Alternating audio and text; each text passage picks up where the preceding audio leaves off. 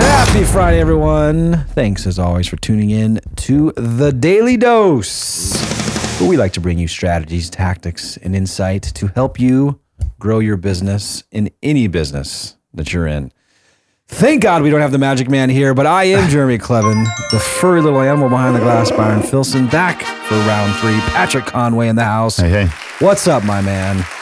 Not much. I'm just amazed. I have uh, twin boys at home who are three weeks old. So this whole trip has been the greatest thing of all time because I get to go to the hotel, no kids, And sleep? no nothing, eight hours of uninterrupted sleep. I'm like, I don't even know what to do with myself. My eyes are so wide awake right now. It's crazy. Hopefully, your wife doesn't hear this. I'm sorry, Erica.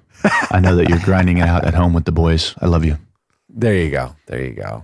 That's what you really meant to say. Good- good save, Yeah. yeah. good save. Good save. We appreciate you. Night you. number one, she's like, "Don't tell me about how much sleep you're getting because these guys just wake up every two hours." And I was like, "Oh no, I'm just. It's already habit, babe. I'm just waking up every two hours yeah, too. yeah, yeah. I'm doing it at the same time. Yeah. I'm not a liar. I Just promise. text me every time and we'll talk or whatever you want. Call me anytime. Oh, my phone was off. Sorry. Oh man, when they start sleeping, that's the best. I was so fortunate on that front. My oldest was six weeks. My youngest was two months when they started sleeping through the night. Wow. Yeah, crazy fortunate. My Three year old daughter started at like five months, and we thought that was pretty good. But that sounds awesome. Yeah, super fortunate on that front because it changes everything, right? I Oh, mean, yeah. you're just getting a little bit more rest, feeling re- more rested. You know, just changes the game. Then you can kind of handle anything they bring at you It for is- the most part. Last time we were talking about a little bit about mindset, Yeah. and when I just had my daughter and she's three years old, and and there were some days where I'd go to sleep and I'm like, man, I'm only going to get six hours of sleep. I feel so bad, and I would have this like negative mentality around whatever I was doing.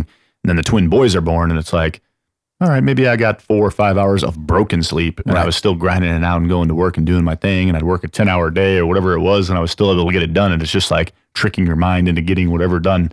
So it's just kind of funny. I think back before the twins and lack of sleep and how I would think, oh, I didn't get more than six hours. Boo hoo. And I was like all negative about it. And I'm like, man, I can function on anything. You just got to tell your mind to do it. It's There you- crazy. It's, it's amazing how that works, right? Yeah. And wild. We were talking offline how you want to be the best.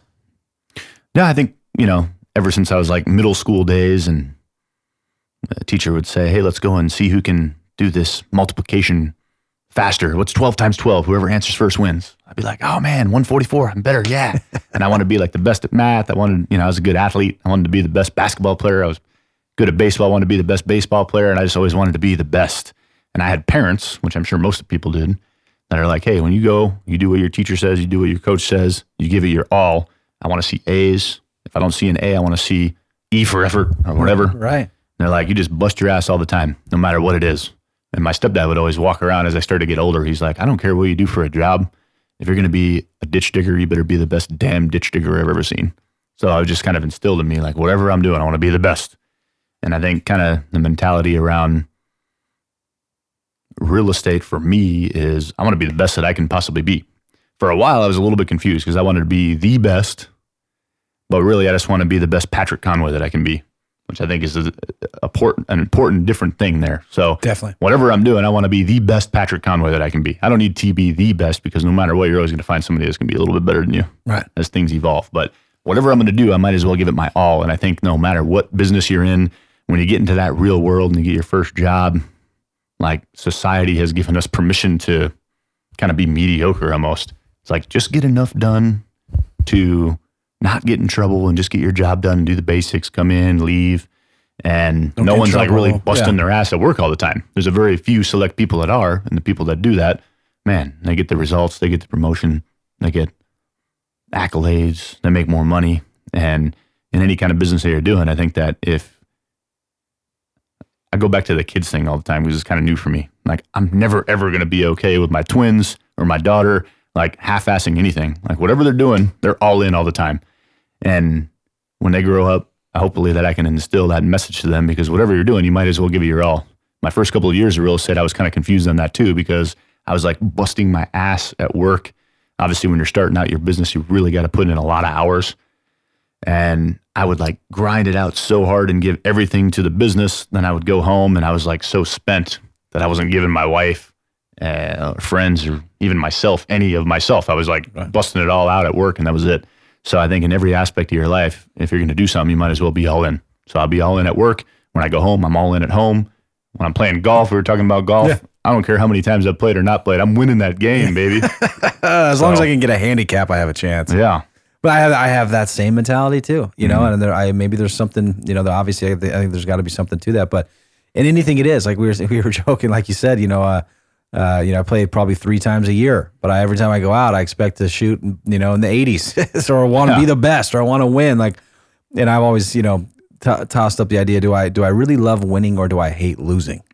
Not quite sure which one it is. Bad loser, good winner. I don't know. Yeah, I try to be a good, you know, good winner when I'm fortunate enough to, to to win. But I think we have to have that desire. I mean, you have you have to want to be the best. You have to want to, you know, it's not to be uh, I want to be the number one agent or whatever. I mean, but to to, to like you said, I love that you said I want to be the best version of myself. I want to, you know, we owe it to our clients, friends, and family to be the best version of ourselves that we can be to help deliver the best experience that we can. You know, because you might be halfway across the country, but the, the the experience that you're delivering to your clients, friends, and family is all comes back to raising the game for our industry as a whole. You know, so what you're doing there, what the agent in my marketplace here in you know Phoenix, or what they're doing in Washington, wherever it is, you know, uh, we owe it to ourselves, we owe it to our clients to continue to raise that game. And again, it's not to say I have to be the you know top producer or do X amount. It's to deliver a high level of experience, be the best version of yourself in this industry, whatever you're doing, right? That's exactly right. Yep. And that is absolutely a mindset, mm-hmm. right? Absolutely a mindset. So when you're when you're getting into the business, you know, you know, year one, you're you're starting to you know get productive. You said 43 transactions in your mm-hmm. in your first year. How do you transition? Did you you know? I know you said you had a coach right away. Do you, do you have that business mentality operating as a business? You know, year one getting into this. Man, I didn't at all, actually, to be honest with you. So remember year number one, I got a 1099 for 179 grand, and I walked around and I was like, I made 179. yeah, I didn't know anything about a P&L and expenses or anything. Right. Little did I know I only made about 80 grand. yeah, But uh, I was all screwed up. And then year number two, I got some real coaching from the core and started doing a P&L and I actually went backwards to figure out what my actual expenses were and looked at, oh man, adjusted gross income on my taxes. That's actually what I made. Cool. Okay, now I get it. Right. So I started turning into more of a businessman and uh, figuring out where expenses were and cost to acquire and what I should be spending money on, what I shouldn't be spending money on. And from day one, I've just been a relationship guy. So if I'm going to do 100 deals, I'd rather have, a, you know, a relationship with 20 people that can send me five deals rather than having 100 individual relationships. So what I've that that mentality there is just, hey, I'm going to gift on people. I'm going to love on them. We're going to go out, hang out, and when I do something of value for that person, um, I'm going to make sure that they know what I do and what I'm looking for. So I talked on day one when we were talking about uh, language and developing a language around whatever it is that you're trying to do. So I've developed a language where anytime I do something, so I have a client event, I have a happy hour, I go out and buy a cup of coffee for somebody, I buy a lunch for somebody, um, I do something great in real estate for them, I give some advice on real estate, I hook them up with a vendor, whatever it is. I'll say, hey, I'm really glad I was able to do that for you. They're like, yeah, thank you so much, man. I say, hey, can I get a favor? And of course, you're gonna be like, yes, because I just did something for them. And I'll say, here's what I need from you. I need you to commit to sending me one buyer or seller this year. Can you do that? So I love it because it's like commit. So they're really committed. yeah, And then they know exactly what I'm looking for. I'm looking for a buyer or a seller. Like send that to me this year, and then it's this year, right? time frame, So if I do that a hundred due date. times, that's a hundred more deals for me. right? So, and I expect, you know, they're going to say yes every time, especially if I've given them some kind of value.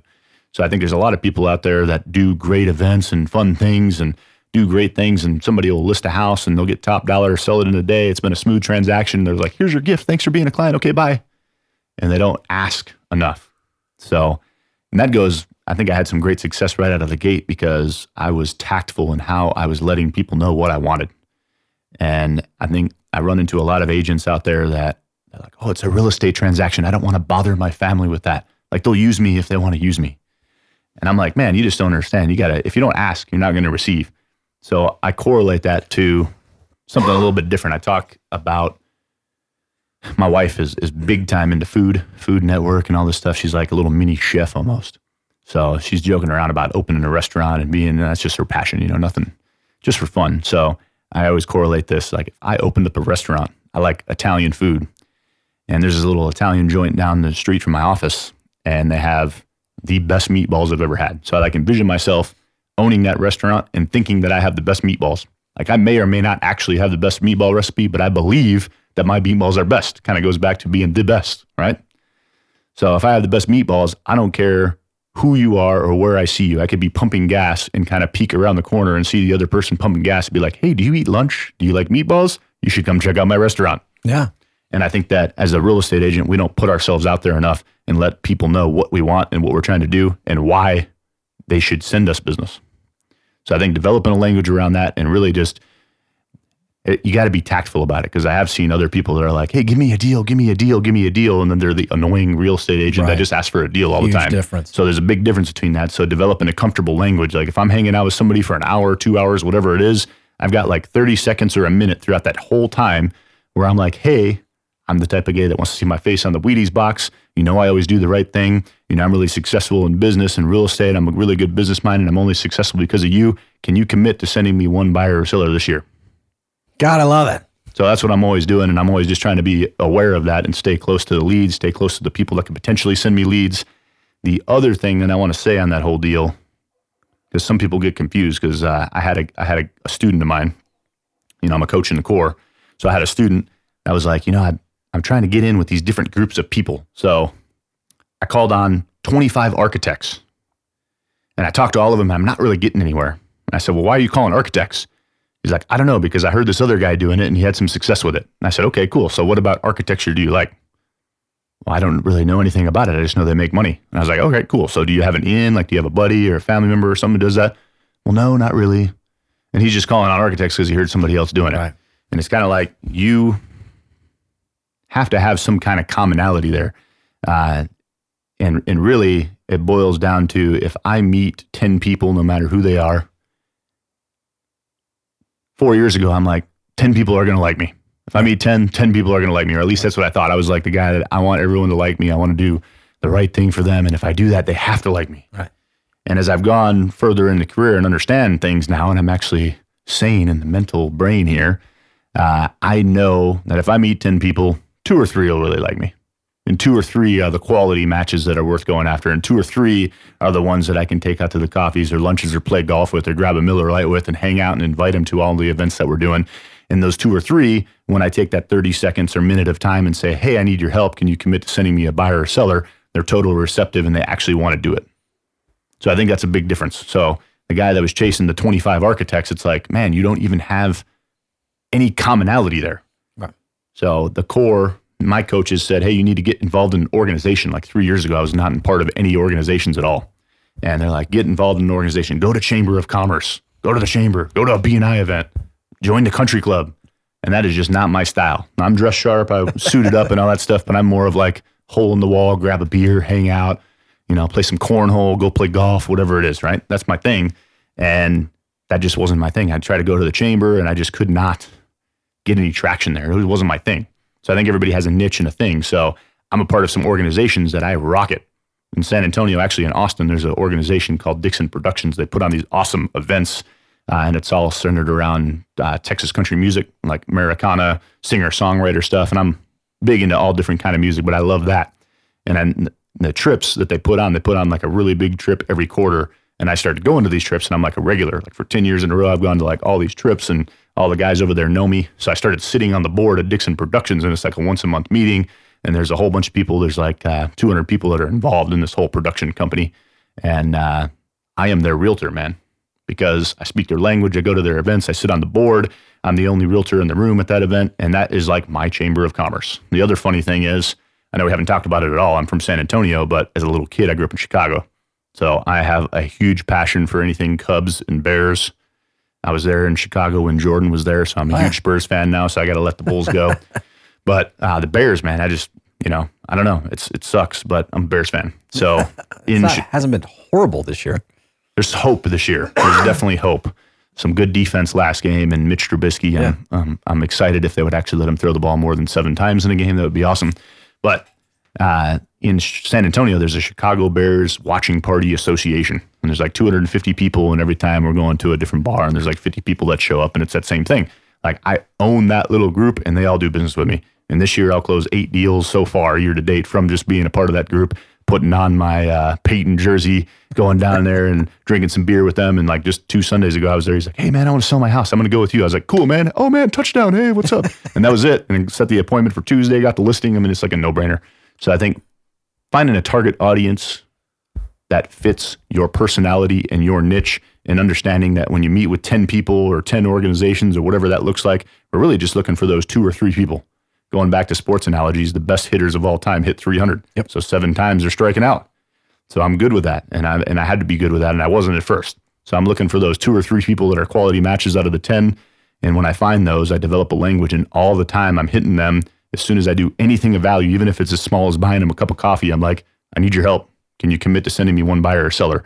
And I think it's a big difference that I have versus some other people out there. They're not asking enough and they're not, you know, letting the general population understand what's going on. Me not being a big advertisement, marketing, internet guy, I am the internet. I am the marketing. So I got to go out there and put myself out there and let them know what I'm doing. So That's just awesome, man. I love it. I love it. I mean, it's just it's it's the things that people just don't do enough of. You know, we want to chase, you know, the the shiny object and the online lead gens and this and that and you know, here you are a guy that's built a tremendous business uh, you know, in his early 30s that's not relying on all the tech and all this and that. I mean, you mentioned you don't even have a CRM, you're working from an Excel spreadsheet. Excel, baby. I love it.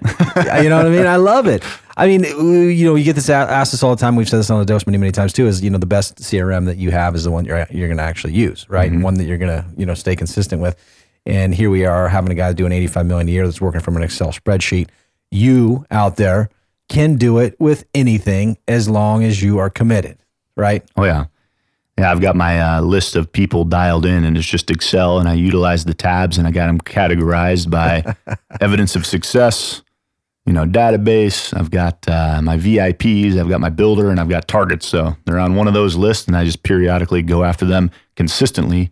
And uh, I think CRMs are great and unbelievable automatic drip programs. But my philosophy has been that I am the drip program. So I'm the one that makes those calls and those touch points and those honor calls and delivers a postcard or delivers a birthday cake to them. I'll acknowledges on their on their birthday, comes out to the happy hours like they get a drip program and the drip program is Patrick Conway. All those things you just said right there, those are all deposits and value that you add into the relationship. Mm-hmm. And so before, like you mentioned, before you can be explicit with your con- with with your communication, before you can have a, a, a dialogue or, or a psychology of sales, before you can ask for the business, you're making deposits into the relationship. You're making deposits into the bank account so that you can walk up there and ask for a withdrawal and not feel like a cheesy salesperson just asking for business. Oh yeah, it's almost like you uh, have to earn the right to ask first. There you There's go. some agents out there that are like, "Hey, I just met you. Give me a yeah, deal." right. And I'm starving. I, I need to eat. You I want to buy or sell? Yeah, Yeah, exactly. Exactly. I think I'm just wired that way where I know that I can create this good value play or a connection and go deep with them. And then when I when I get to a certain point where I'm like, yeah, we're deep enough. Hey, give me a deal. And I just come across like, I don't know. Some people come across cheesy and I don't know. I just have this gift where I haven't. And I think it's developing a language that I believe. Belief is a huge one too. So I come in contact with a lot of agents who are like, well, I just don't know. Like a lot of them don't believe that they are the best. Right. And they're like, well, Or they don't so I'll talk to agents and I'm like, if you go on a listing appointment and I go on a listing appointment, I was talking to an agent at two million a year. So they're doing a handful of deals. And I'm like, you go on a listing appointment, I go on a listing appointment, who's going to win? They're like, oh, you. Yeah. Without even blinking, without even thinking about it. Yeah. And I was like, I didn't even tell you who the client is. Yeah. Like, let's say it's uh, your best friend. Who's going to win then? Well, I hope my best friend would choose me, but she'd probably choose you. And I was like, what the heck is wrong Yeah. with you? Yeah. So I was like, first of all, you got to believe your own BS. So you really have to know that, you know, if I, I told this this individual agent, I was like, man, you could sell me down the river. You'd be like, you want to use Patrick Conway? He's going to do 330 deals. You're going to be a number to him. He has a 14 person team. You're going to talk to his team. Is he even going to care? Does he care if your home sells or not? Like, I actually care about you. We have the relationship. There's no way that he is going to be more committed to selling your house than I am because I love you. And like that, she'd win Boom. right? so Yeah. I just think that some people just don't believe their BS. So I think, you know, people talk about an elevator pitch or what your unique selling proposition is. And I just think it's developing a language around believing it, whatever is great about you. Or and you should tell if. that to people all the time like, hey, I got a meatball shop, come eat my meatballs. I love it. On that note, it's going to lead us right into the weekend, guys. Hope everyone is. Uh, I know I'm. I'm intrigued, finding some value. I'm loving this. A couple more days with you uh, coming back next week, Monday, Tuesday.